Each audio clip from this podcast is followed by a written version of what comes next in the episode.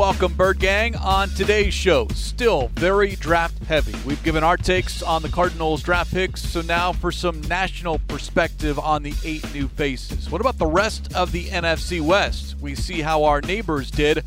First, though, some non draft news. It's Cardinals Cover 2, episode 561, and it starts now.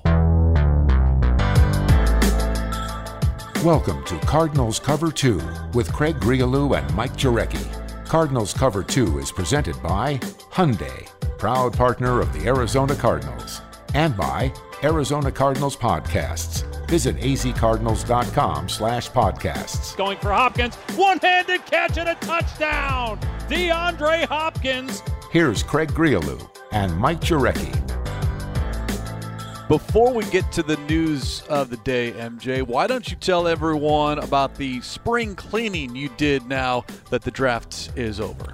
Okay, so normally when we get to January, you, know how I'm about big boards, and, and obviously a lot of it's uh, based on juniors and seniors coming out. So I start to build this this this draft folder, and and again I don't I don't pay attention to mocks. I just look at big boards, and you know, I'll look at you know some of the analytics sites, and then obviously, you know, when I look at Daniel Jeremiah or Kiper or McShay when they start ranking the top ten at every position. So, um, I went back and you know, obviously the Cardinals players, I kept everything about them. Not that I had information, you know, the guys were on the on the, the third day.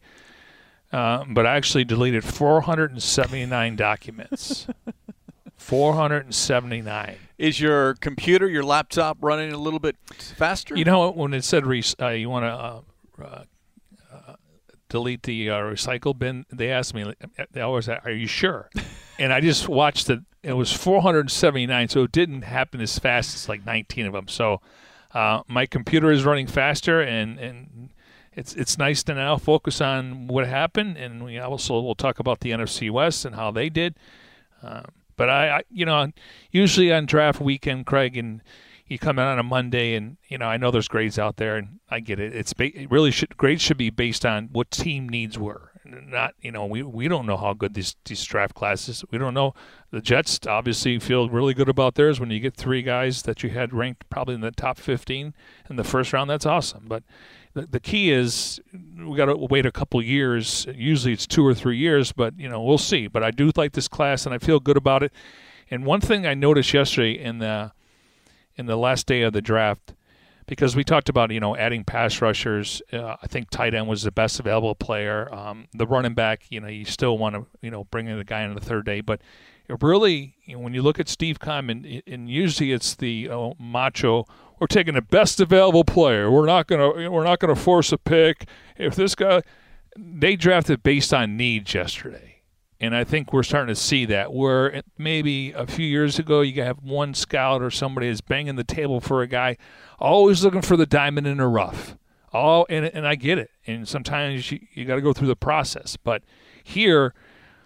Uh, they went with needs, and the fact is, I you know I like every single pick. Um, some more than better, others just because I, you know, I look at Cameron Thomas and he reminds me of this guy that's just going to be a special teams demon, get to the quarterback. So I like what they did, and you know, I don't know about anything about Christian Matthew. Um, I do know about these two linemen, Smith and Hayes, that they got they got some anchor, and that's going to help the the depth of that position. So uh, again, how do you know? We don't know. Um, but I definitely think that they filled some needs uh, based on what they were able to do in free agency. We know that can be co- cost effective when you have to go out there and spend money at a certain position. Three edge rushers, two offensive guards, one tight end, one running back, one cornerback. Four on offense, four on defense. That's what the Cardinals accomplished over the weekend. And yes, a little bit less paperwork now at each of our workstations based off the number of NFL prospects that we've kind of studied and learned. Now we can just narrow that focus down to eight instead of 800. It wasn't that many, but you get the idea. It's always interesting because you know you get the first round, and then you, everyone. It, Belichick actually said it's th- it's really three drafts. You go back and set your board after the first night, and then you go back and set your board after the second night, and then you set your board for the third day. And and to me, um, some of those players that we talked about in the top 50, you started to see some of those names in the third round. So you know, it wasn't like a foreign name to me. Where out, you know, you study enough information, and then you know, we always focus on what position do they need, and you know, what's the depth chart at that position. So we, you and I focus a lot on the edge rushers, wide receivers, um, cornerbacks, D linemen. You know, Davis and Wyatt. And so you start to learn about some of these other positions, and next year it could be completely different when it comes to needs. We've got some draft grades and some other breakdowns. You mentioned what it, the NFC West did over the weekend. We'll get to all that. The Cardinals did make a roster move, but there is also some other news, and this is coming to us here Monday afternoon. And readily admit it, Bird Gang, this is not good news. DeAndre Hopkins suspended the first six games of the regular season. The NFL releasing this statement DeAndre Hopkins of the Arizona Cardinals has been suspended without pay for the first six games of the 2022 regular season for violating the NFL policy on performance enhancing substances. Hopkins is eligible to participate in all preseason practices and games. He will be allowed to return to the Cardinals' active roster following the team's sixth regular season game. That is the statement from an NFL spokesperson. We have not heard from the Arizona Cardinals have not heard as we talk here on this Monday from DeAndre Hopkins. But obviously, this certainly throws a wrench into this upcoming season. There'll be plenty of time to figure out the ins and outs. All right, what do you do now? But this is something that after the high of three days talking about new faces, now all of a sudden Monday comes and you're dealt with this, and it's a major blow. Yeah, and I guess if there's a silver lining, um, and again, this is this is not good considering how much they uh, missed him last year. But you know, I really have it happen early in the season, late in the season. I know you don't choose that. That's how the the process works. And you know, really, this is a league issue now with uh, DeAndre Hopkins, and so they'll have plenty of time to kind of figure it out. Because last year, we know, Craig, from a football standpoint, how much they missed him. But you know, clearly he'll be fully healthy and you know, hopefully he can come back and have a really good season because they're going to need him. But uh, this is going to allow some other guys to step up, and as you said, we'll have plenty of time to figure it out. But at least this didn't happen, you know, day before the season. All of a sudden, you got it, you're scrambling. Okay, we put this system in for him and certain routes. Um, and again, you were the first guy last year. Figure it out. Well, I'm going to go with your your your your words here. Figure it out. You got plenty of time to figure this out, and that means other guys will have to step up. Well, part of that figuring out is the acquisition of Marquise Brown. Now, we don't know when the Cardinals were aware of this absence that Hopkins is going to miss six games, but did it play a factor? Who knows?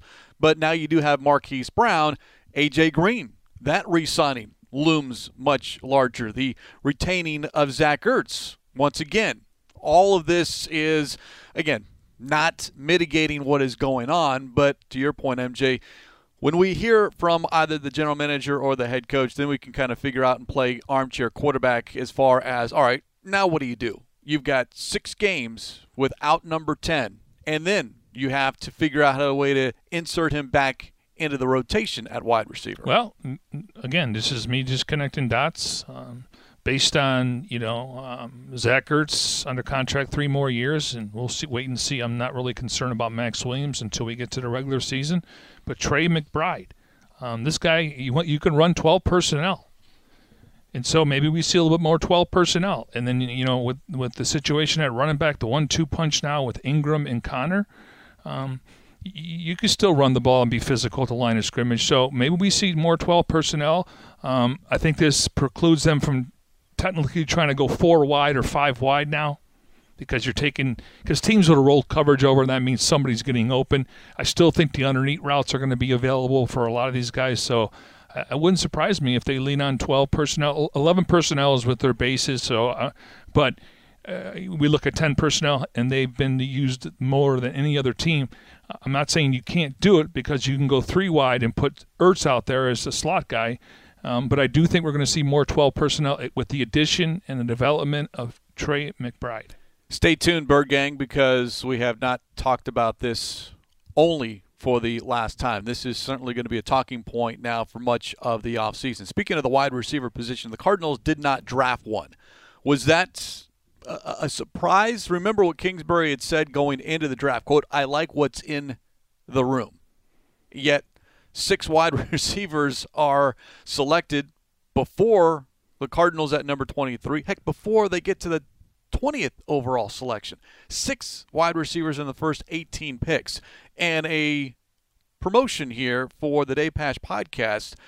His recent guest or his recent episode has Quentin Harris, Vice President of Player Personnel, with respect to the Brown acquisition and kind of more of a timetable. Yeah, this had been discussed, but it really came to fruition on draft day, on Thursday. And this is Harris. Quote, is Hollywood Brown going to have more of an impact than anyone that we were going to draft right now? And the answer was yes. So at that point, it was an easy call for us. End quote with respects to all right, who can we get at 23? Is that a guy that is going to start week one and all of a sudden be impactful, to use Harris's word? Probably not. The odds certainly not in your favor. So, all right, let's go ahead, pick up the phone, tell the Ravens, yes, we're in. Let's get Marquise Brown. I was intrigued with some of these receivers as the draft process went. You, obviously, you take a look at, at Jameis uh, Williams. I didn't think he would drop. I started to to zone on and, and maybe zero in on a guy like Jahan Dotson. Uh, Burks was intriguing, but Steve, they read the tea leaves here, and there were you know the first 70 picks, 14 receivers came off the ball.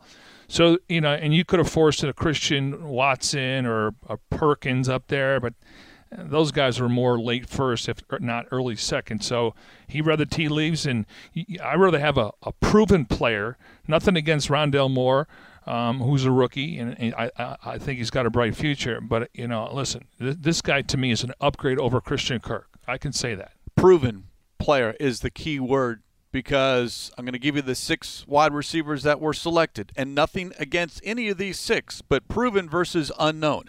Drake London, Garrett Wilson, Chris Olave, Jameson Williams, Jahan Dotson, Treylon Burks. All six could be Hall of Famers. All six, we might not be talking about in two years. Marquise Brown at least has a resume with respect to the pro game. And, you know, he, he actually requested a trade two years ago and give him a ton of credit because it really never got out. And they run a lot of 12 personnel. Um, they have Mark Andrews, one of the best tight ends in football. They obviously rely on their running game and their quarterback running, but he he he didn't like the offense, and so a he wants to be here. B he has a relationship with the quarterback. They played two years together un- under Lincoln Riley at Oklahoma. They've been working out together. This is a plug and play guy. And when when Hop returns, I mean, this offense could be explosive. Uh, again, we'll we'll have plenty of time to talk about that. But I, listen, yes, it's a first round pick. You own his rights for the next two years, and then you can pick up the fifth year option. So it's not like he's on the last year of his contract, and he wants to be here. This is this is I don't know if it was a dream, but when he started looking at options and, and with the relationship with K1 and, and obviously Kingsbury's offense, he wants to be here. And I'll tell you what, he's a really well rounded young man. I was thoroughly impressed. You never know when you, you watch a distance, we only see him with the helmet on, but he's very personable. Um, he doesn't mind being called uh, Marquise or Hollywood. But uh, I just, everything he said, really, I was impressed with. So, I'll, I'll take the proven guy all day, Craig, because we don't know about these guys, and that's not to say they're not going to be good players. Peter King, Football Morning in America, weighed in on the Brown trade, wrote this The Hollywood trade was the best for both teams. He'll have a chance to be the deep threat he never could be in Baltimore. Two sentences, and I think very succinctly kind of mentions what you just talked about what the Ravens did as an offense, sure, there's room for a Marquise Brown, but what the Cardinals do as an offense, much better fits for Marquise Brown. And he's never played with a guy like Hop. Now, he, you can say that he's probably could be the number one wide receiver just based on his history. I mean, first time he, uh, uh you know, ex- uh, uh, clipped a thousand yards. He has 21 touchdowns in three years. It really doesn't miss a lot of games. He had Liz Lisfranc surgery. He still was a first round pick. Um, no, I, I, and, and I've watched film of him, and I'm thoroughly impressed just the way he gets open. You, you, know, usually on on the TV they show the ball, and you see this guy running, and the ball's coming, and he's always ahead of the defensive backs. And that that's something I think we want to see from Rondale Moore. And Kirk was able to do that, but you see it consistently on tape why the Cardinals wanted to make this trade and give up a first round pick. And then they get a fourth in third return, round. Third round, right. Sorry, the hundredth pick overall. And you look at that, and, and that became Myjai Sanders. So he's part of that trade right there when when the Cardinals and Ravens made the deal. This uh, one final note with respect to the first round and the Arizona Cardinals, a history lesson, Mike Jurecki. I know you're big in the history, but, and I did not know this, it was StatWiz, Mike Helm, and his day three draft notes. First time since 1995 the Cardinals went without a pick in the first round. First time since 1995. Do you know what happened in 1995. Now, Bird Gang, we are really testing the knowledge of one Mike Jurecki here on Cardinals Cover 2, presented by Hyundai, proud partner of the Arizona Cardinals. I think they made a trade for Rob Moore. Oh, my goodness. And I'm, I'm looking, I'm looking, I'm standing up, I'm looking over. He's got he didn't he's got his computer, but he didn't type anything. He's There's- got no notes. But you're right. That year, '95, the Cardinals traded first round pick to the Jets for wide receiver Rob Moore. I recall that. I, that Wow. was- That was my first Okay. training camp. Great guy. And Syracuse guy. And I- There you go. You're going to say it before I had a chance to. By the way, 95, I was still at Syracuse. wow. And That was my junior year. Yeah, that was the first year that I think they hired Vince Tobin and went to Flagstaff, and I got a chance to meet him, and I told him how much I uh, enjoyed watching him, and you know, I, I wasn't, I didn't go to Syracuse, and I didn't tell him I was from Buffalo. I told him I was from Niagara Falls, and they would Close enough. Yeah, exactly. And Still they, in the state. and they would have like a Frozen Four, like we would get Canisius, St. Bonaventure, Niagara, and Syracuse to play. So I was able to go. You know, he wasn't playing there, but uh, the fact that Syracuse, they were they were a big deal, as you know, um, growing up in upstate New York. I'm thoroughly impressed that you. But I, know, maybe thought you were gonna I talk should- about- Maybe I shouldn't. Maybe I shouldn't have been. Maybe I just should, you know, assume. But the problem when you assume, MJ, you know, yeah, that that happens. yeah. So I didn't. Well, I, there was one year they had a supplemental draft, Okay, yeah. and they it was Don't strain yourself over No, there. I- Take the win, I- MJ. I- Take the and win. I think they drafted a guy who never played for him. Yeah, that that was before. It was in St. Louis, and then the whole like Tom Tupa, yeah, um, Timm Rosenbach thing. Okay, well, I'm, I'm glad I was uh, able to uh, answer the question. Wow. Yeah. Here's just made your entire day, made your entire week, maybe the month. Here's we early on in the month of May. All right. We always kind of discuss draft grades. You know, we know what we think. We know what most uh, the fans think, but the national perspective. And I, and look, you were showing me a website earlier was like 70 plus. It might have even been up to 80 different mock drafts or more. I'm not going through all the draft grades, but I did pick out three that I think give a good representation of what the Cardinals accomplished on Thursday, Friday, and Saturday collectively in 2022. Mel Kiper Jr., ESPN, Chad Reuter, NFL.com, and Pro Football Focus. Those were my three. And and we've There are others, of course. Yes, and we've credited them throughout the process. Yes. Chad Reuter does he does a seven round mock draft. He does the write ups. Um, uh, Lance Zierlein does the, the scouting, but Chad Reuter he does all the write ups. And then we're, we're a big Daniel Jeremiah fan, and obviously you know let's give Mel Kiper credit because he really started all this uh, back in the day. Here's what Kiper wrote. Part of what he wrote. Cameron Thomas, Myjai Sanders, two solid defensive ends with different skill sets. Thomas could play some tackle, while Sanders, who has a slim frame, is more of a stand up edge rusher. They won't be instant replacements for Chandler Jones, but I like the value. He ended his write up with this This is a sound, if unspectacular, class, and gave the Cardinals a B. I'm very I'm very impressed with that because I can certainly understand the B. I get it. Now, we heard from General Manager Steve Keim that Cameron Thomas and Sanders are go- both going to be outside linebackers. There's the ability of Thomas to play inside, put his hand in the dirt, maybe line up next to J.J. Watt. And on that J.J. Watt note, we also heard from Keim saying that he texted and apologized to JJ because, like Zach Allen, Thomas was going to, quote, following him around like puppies. And we heard that. And of course, you know, the astute social media expert that JJ Watt is confirmed this via social media that Keim texted him just that. But Watt added this quote And as long as the puppies like to work and are potty trained, they're always welcome with me. Smiling face emoji. So JJ Watt knows exactly what he's going to walk into when he meets Cameron Thomas and Myjai Sanders for the first time. Yeah, you look at uh, Cameron Thomas, 6'4", 264. He was uh, invited to the uh, Senior Bowl, second team Associated Press All American, led the Mountain West with 11 and a half sacks. you know, he's played in 36 games, 34 starts. He's had 155 tackles, 39 for loss, 21 sacks. Um, he's had 46 quarterback hits. So he's a guy that's very active. And when I got it, the Cardinals tweeted out a, a video of him, a highlight video uh, from the league. This is where this guy is tackling in the open field. So I think he'll definitely have an opportunity to possibly put his hand in the dirt, play outside linebacker, and then play on special teams. Now, when you start looking at Myjai Sanders, six four and three eighths, two forty two.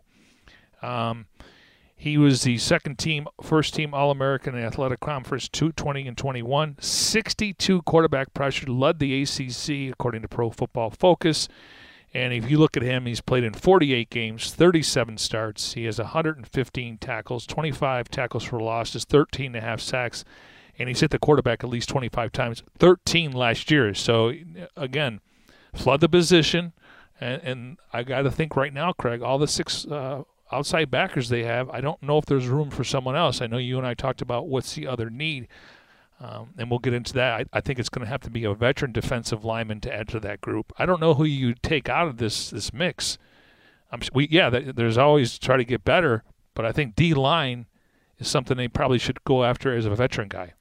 On that point, because it was brought up on both day two and day three at Akime and Kingsbury. In fact, on day three, it was Keim who brought up Chandler Jones. I'm sorry, excuse me. It was Kingsbury who brought up Chandler Jones with respect to the three edge rushers that they drafted. Quote, you can never replace a Chandler Jones, obviously, but the group we have in that room now we're excited about, and we've just got to keep building it.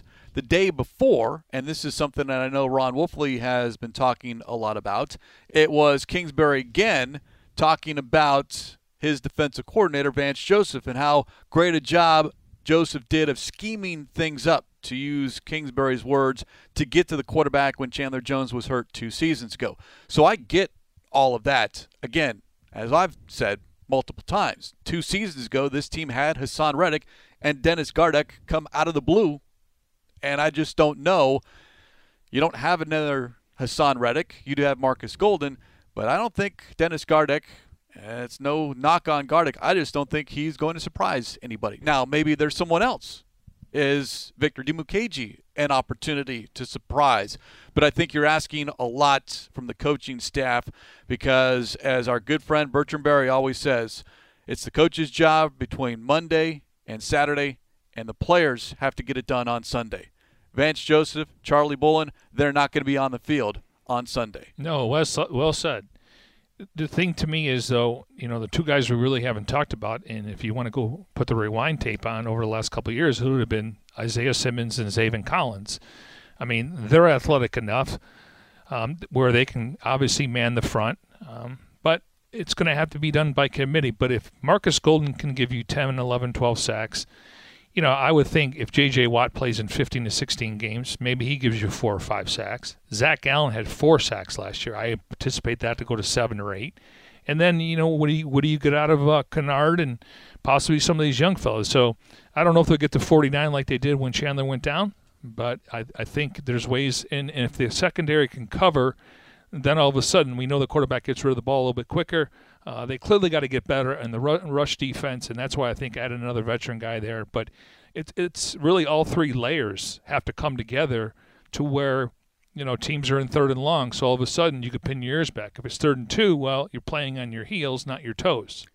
You bring up Isaiah Simmons, which is maybe that wild card, his ability to rush the quarterback. You've got Nick Vigil. Do we see three inside linebackers at the on the field at the same time?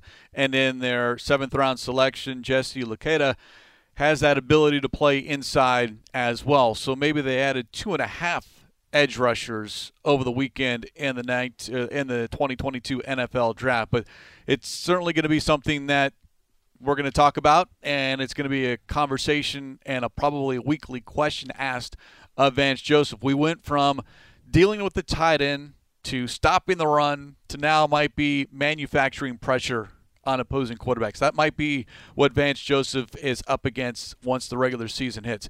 Looking at draft grades again, this is Chad Reuter, NFL.com. Gave the Cardinals an A minus, and here's what he wrote about Trey McBride. He'll contribute as a strong receiver.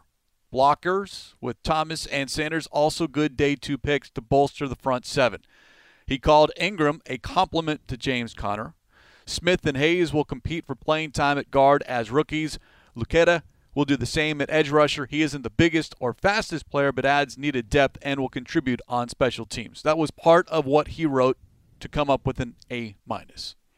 Uh, you look at Jesse Luketa, um, 6'2", 3 8 261. He was invited to the uh, Senior Bowl. His arms are 33, and his wingspan is about 79.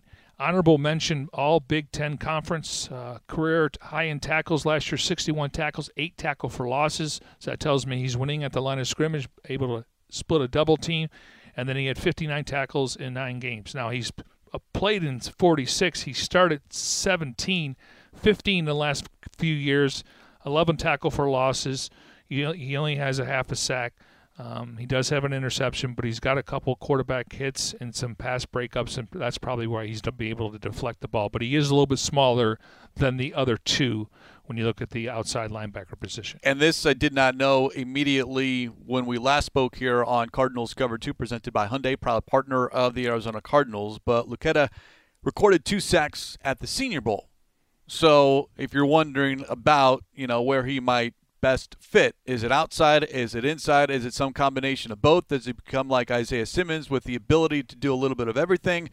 But his motor, if you will, watching film of him, special teams. I do think if you're going to look at any of these seventh round selections, cornerback Chris Mathieu, offensive guard Marquis Hayes, you're looking at least my thinking is Luketa might be one of those favorites or becomes a favorite of Jeff Rodgers. Yeah, and, and I do think uh, Thomas too, Cameron Thomas, because he's going to be active on game day. Again, these guys could play 15 to 16 snaps. You look at Luketa, maybe similar to um, Victor Dimukeje. 6'2", 261. I don't. I think Dimukeje's got to be 250. So maybe that's like the Marcus Golden type, where you can put their hand in the dirt, but also rush the passer. Clearly, you don't want those guys dropping into coverage. By the way, Marcus Golden tagged Myjai Sanders in a tweet over the weekend. Simply said, "Let's hunt." So, and that's what we hear. The junkyard dog loves hunting after his quarterback. So, already you're seeing some of those veterans on the defensive side, whether it's J.J. Watt or Marcus Golden, reach out to these young players. One more draft grade, and this is from Pro Football Focus, the only one that I saw that actually included day one as far as using Marquise Brown as part of their grade. Wrote this about day one. Kyler Murray has been PFF's second highest graded passer on throws 20 plus yards downfield since entering the league in 2019. A good sign for Hollywood in the vertical slot threat role vacated by Christian Kirk. That's day one. Day two, talking about McBride. He was Pro Football Focus's 60th overall player in the class, above average run blocking prowess and downfield pass catching ability. Thomas turned in three straight years of 80 plus PFF grades did that while playing both along the interior and on the edge. Sanders, meanwhile, recorded 10 total pressures in the college football playoff against Alabama. Noted here that his weight needs to stay consistent. He was weighed in at the scouting combine under 230 pounds. He told the media over the weekend that he hopes to play at 255. He's currently at 242. And then day three, as far as looking at those five picks. Day three, according to Pro Football Focus, ranked the eighth best interior offensive lineman on PFF's big board. Lecitus Smith is a steal for Arizona. Former tight end and has the movement to prove it. He only allowed 40 pressures across his four college seasons. Pro Football Focus, with all that, gave the Cardinals a B minus, which probably where I'm coming from because if you're giving the Cardinals an A for what they did on day one because you acquired a proven talent versus some unknown.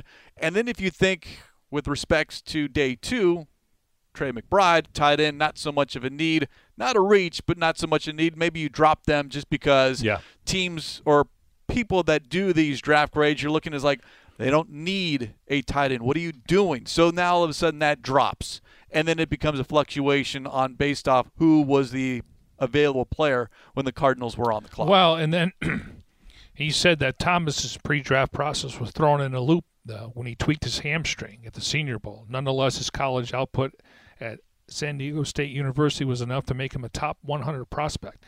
He turned in three straight years of 80 plus pro football grades. And again, you talked about the weight. So um, he said he doesn't have ideal body strength, but he's twitchy for his size. And I'm looking forward to watching him just run down the field and tackle people. This note on those that feel like Pro Football Focus and others about Trey McBride and that pick at number 55. Remember what Keim said leading up to the draft. Quote, there is definitely some need that is factored in when teams draft. Then he added this quote, I think to leave a guy on the board just because of his position need versus taking the best player, I think it's going to put you in a tough spot moving forward. End quote. That was two that was a week and a half before the draft. At 55, sure, there were players available. Sam Williams, Drake Jackson, Nick Bonitto, three edge rushers. Now, Williams had some off the field issues that the Cowboys felt were cleared up, and they picked him right after Trey McBride at number 56. But for the Cardinals, when you're grading every player, and say McBride was their 20th, and I have no idea, let's just say he was their 20th, and the next available player that they could draft was at 55. That's a no brainer. Oh, as soon as they made the pick, I thought best available player, because you know you, you bring back Zach Ertz on a three-year deal, you bring back Williams, you sign Anderson, you have a couple practice squad guys like Seikovits and some others. Um, Darrell Daniels and uh, Demetrius Harris are still free agents. Don't see them on the roster. But you start looking at it, you know, age-wise with with uh, Ertz. Yeah, to me that was the best player available when they were picking, and he checked that box. Where on on the third day, more sticking to needs in addressing some of the, the depth on this roster. Three edge rushers, a backup running back, and then two offensive linemen because, you know, Justin Pugh's in the final year of his contract. Will Hernandez is on a one year deal. Rodney Hudson's under contract this year and next year. Beachum a free agent. So um, it's going to be interesting to see, you know, how many of these guys make the team um, because on paper right now – you got to think one of these guys are, are going to get a chance to at least be active on game day. And I do like their size. Uh, they got great anchors. I mean, you could see the belly fat in the front and the anchor, and that's something that Josh Jones doesn't have. Curious to see, as Kingsbury mentioned, who's the backup center right now? It's Sean Harlow. And what does this mean for Justin Murray and Josh Jones? Smith, 314, Hayes, 318 in terms of how much they weigh. And then obviously you get into the building – and you're able to kind of maybe help redistribute some of that weight, add, subtract, but don't lose any of that anchor to use your phrase. You get stronger once you get into the building because a lot of the pre-draft process, doing a lot of traveling, and then you're training for specific drills at the scouting combine or pro day. You're not doing those drills anymore. So as far as needing to run 40 yards, doesn't matter. So I think, uh, look, there's eight players here do all eight make the team? Let's hope so. How many of these eight are we talking about in three years? In four years? Gets a second contract. I mean, we've got a lot of time this offseason to talk about each of these eight players, and we'll get more in depth on them next week when the rookie minicamp is happening. And we have a chance to not only see, but also hear in person from these young players. So, a lot of time to talk about them, hopefully, not talk up them because it is an unknown and it's a lot of forecasting, which is very difficult to do, not just for the Cardinals, but every team in the NFL. Yeah, and getting back to the two linemen, I mean, usually you see linemen six one, six two. These guys are six three and eight. Smith is, and then you look at um, when it comes to Hayes, he's six four, three quarters. So he's almost six five. So that's a little bit bigger than your normal guards like Justin Pugh is right now. Obviously, Josh Jones is six five. Justin Murray's about six four. Beachum is about six seven. So uh, again, I just like the fact that you know in the in the future, if if Pugh decides to retire, they move on. You got a guy that hopefully is in the system. And at the end of the day, we all know this, and I don't mean to be redundant, but Sean Kugler is going to play the best five guys. But I do like the fact that they could have a couple of these other guys that dress on game day. 16 offensive linemen right now as we speak. 16. That's normal. You usually bring 15 to 16, and you know, hopefully nobody has any injuries. But you do have some uh, aging veterans. I wouldn't say Hump is, but he's been in the league long enough to where he's going to get some days off. Pugh, obviously, you got to worry about the calf in the back, get him through training camp, and then Beachum. Um, I would like to see Beachum, you know, get some days off, even though he probably doesn't want to. Uh, but I want to see wh- what Josh Justin Murray can do or Josh Jones at right tackle. I mean, those guys need reps. They got to get better, and we'll see a lot of those guys in the preseason games.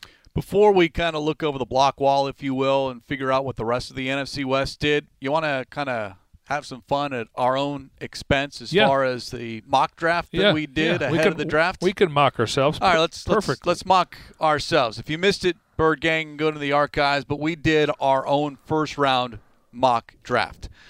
Some good, some bad, and then some downright ugly. All right, here's the good.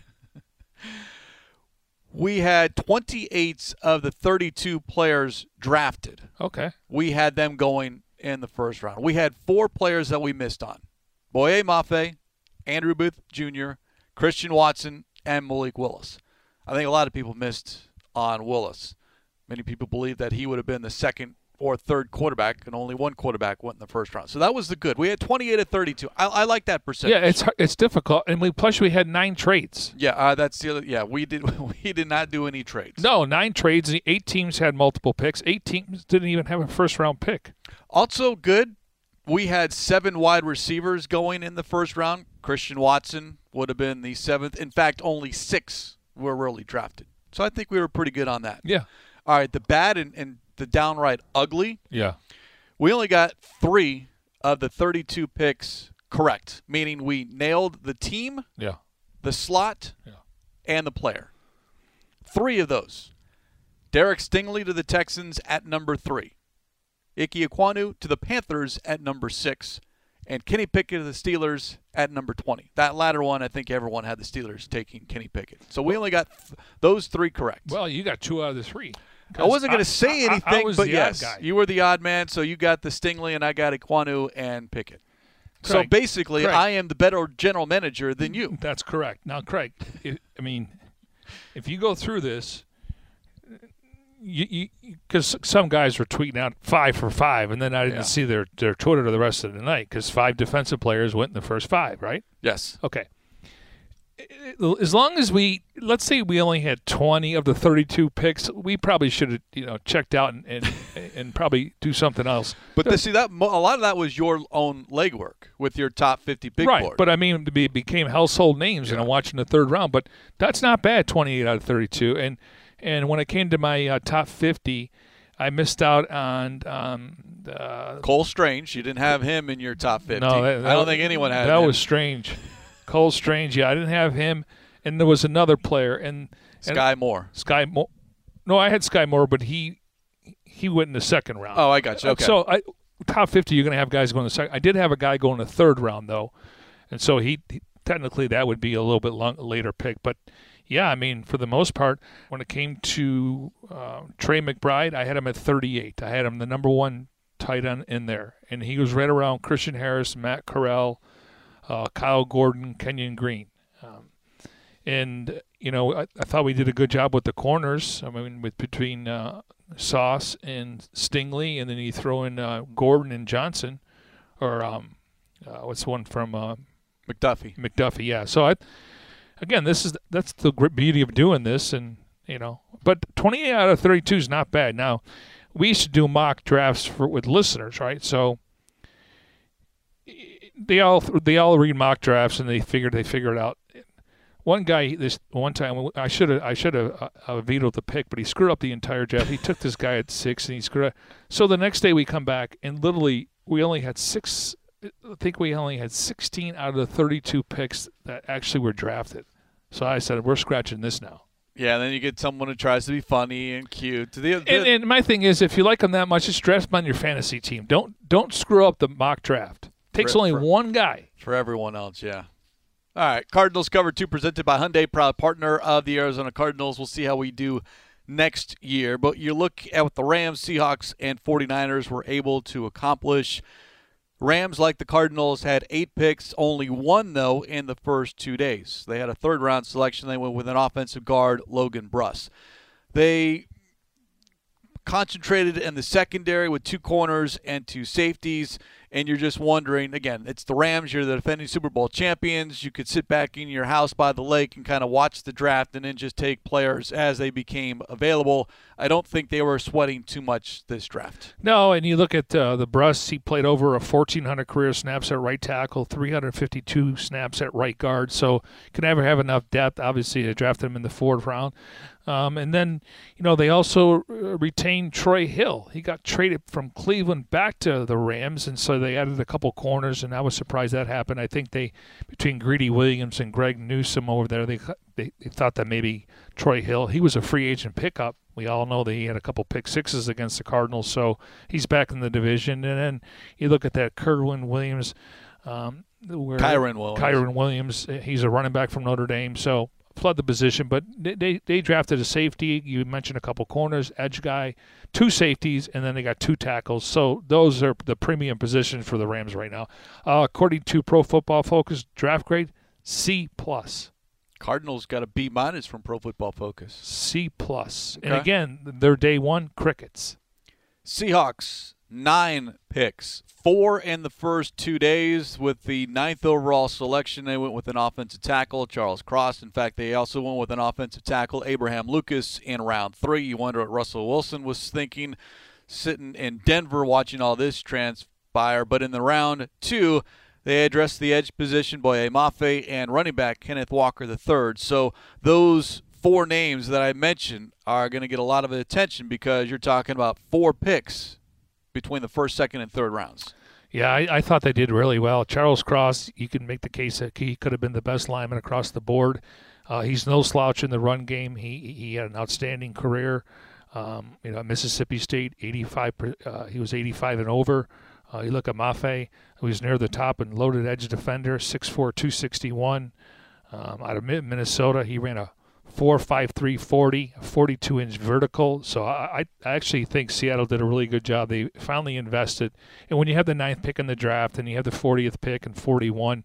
Um, and Kenneth Walker, I was a big fan of him. He was a transfer to Michigan State. He can do everything.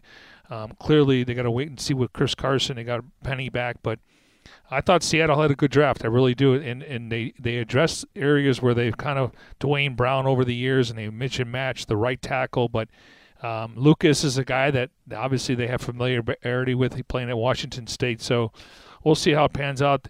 Clearly, you know they got a couple corners, uh, they got another edge guy, they got a receiver, and they took a tight end. So, but it, as a whole, you know when you look at day three, um, they basically had five picks, and I think they took advantage of it. And according to Pro Football Focus, they get an A minus.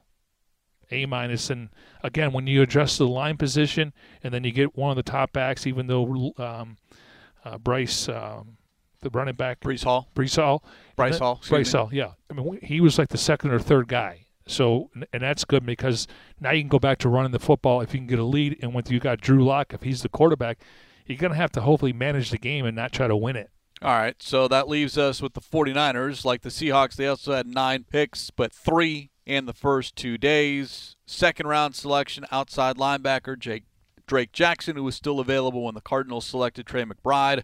They do address the offense in round three and four, and they had the Mr. Irrelevance and a shout out to Gilbert's own out of Perry High School, Brock Purdy.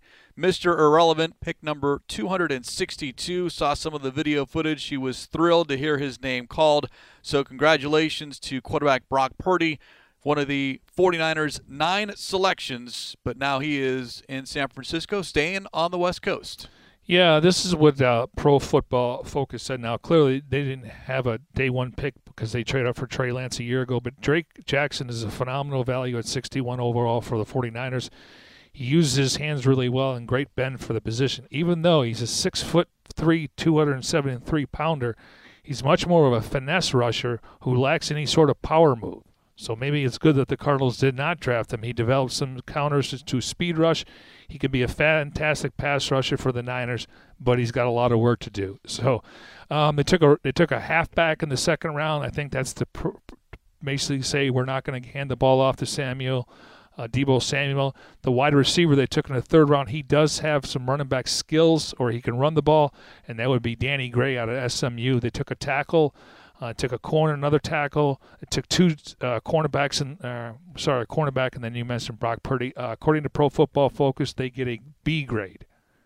Okay. Now Spencer, um, Spencer Bur- Burford, a bit undersized at 6'4", 305, but he's nearly 30 inch arms. It will help him in regard. So again, they took a tackle that obviously has uh, the, the length in the arms, and that really will help you when you're trying to avoid the rush coming off the outside. So that is a look at what the rest of the NFC West did over the three days, and then of course, obviously, we'll see how it transpires once the regular season hits, and just how many of these draft prospects become rotation players, become starters, become impact players. We do know one will become an impact player, Marquise Brown, because I am going to include him in the Cardinals draft class. And while we're talking about it we should include Marco Wilson because that was the fourth round pick that the Cardinals used to move up to draft Wilson a year ago, and Zach Ertz, fifth round selection that the Cardinals sent to Philadelphia to acquire Ertz last season.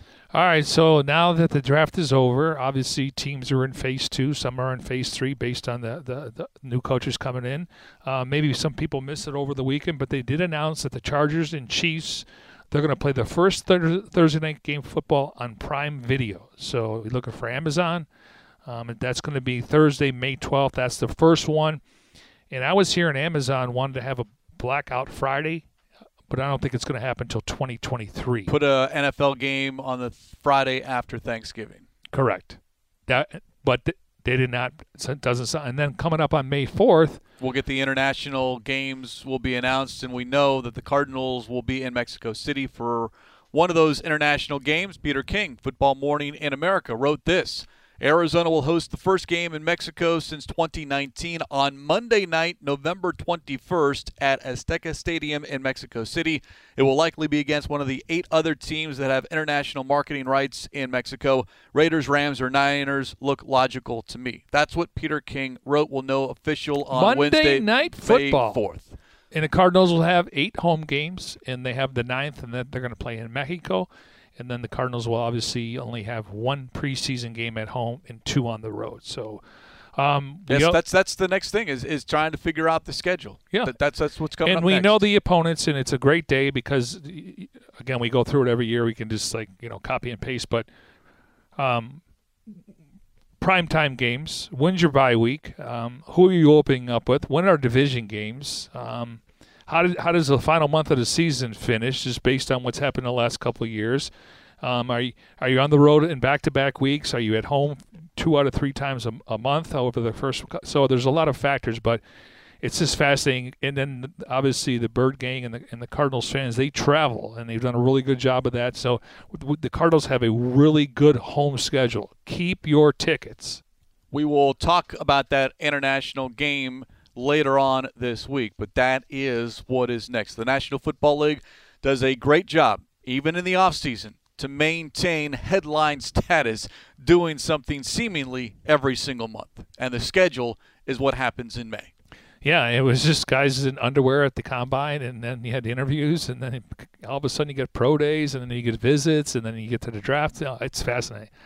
Listen, I I, I mean, there was a lot of noise after the Cardinals uh, were, are eliminating the playoffs, but I, I, feel better now to where that you know that noise is. It seems like everyone's on the same page, and it's been a drama offseason for the NFL as a whole. Just all the all the t- players going from conference to conference.